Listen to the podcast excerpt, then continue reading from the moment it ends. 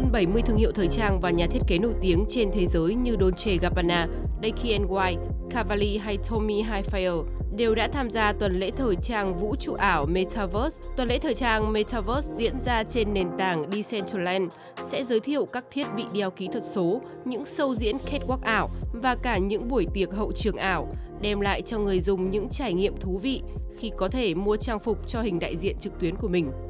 Tham gia sâu thời trang, những khách mời sẽ có mặt tại quận mới nhất của Decentraland, có tên là quận thời trang xa xỉ Luxury Fashion District, để chiêm ngưỡng các bộ sưu tập thời trang cũng như tham gia mua bán hay trao đổi kinh doanh.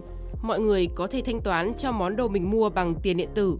Món đồ này có thể được dùng để mặc cho hình đại diện trên Metaverse của người mua và họ cũng sẽ nhận được món đồ đó trong thế giới thực. Quản lý nền tảng Decentraland, ông Samuel Hamilton cho biết For a lot of users, it's their first NFT experience. They come into Decentraland, they don't even necessarily need a wallet. Đối với nhiều người dùng, đây có thể là trải nghiệm mua bán trong thế giới ảo đầu tiên của họ. Về cơ bản, nhiều người chỉ tham gia show diễn với tư cách khách. Và sau khi họ thấy những hình đại diện mặc quần áo sặc sỡ và họ nảy sinh nhu cầu mua một vài món đồ, tất cả những gì mọi người cần phải làm là thiết lập một chiếc ví điện tử và họ có thể thực hiện việc mua sắm trên thế giới ảo.